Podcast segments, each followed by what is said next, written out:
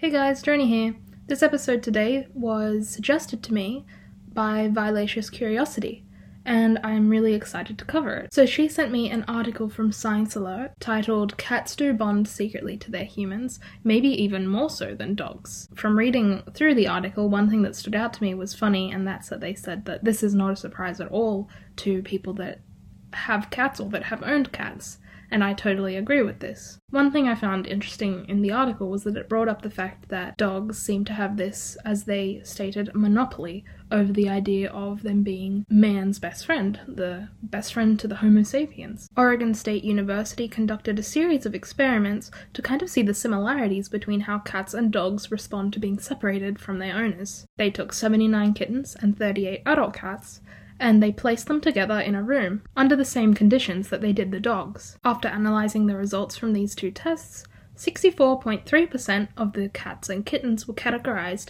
as securely attached, whereas 61% of the dogs were categorized as securely attached. Something I found super interesting about this is that these um, rates are actually quite similar to the attachment rates seen in human infants at about 65%. To end this episode, a really great quote from the person that ran this test, Kristyn Vitale.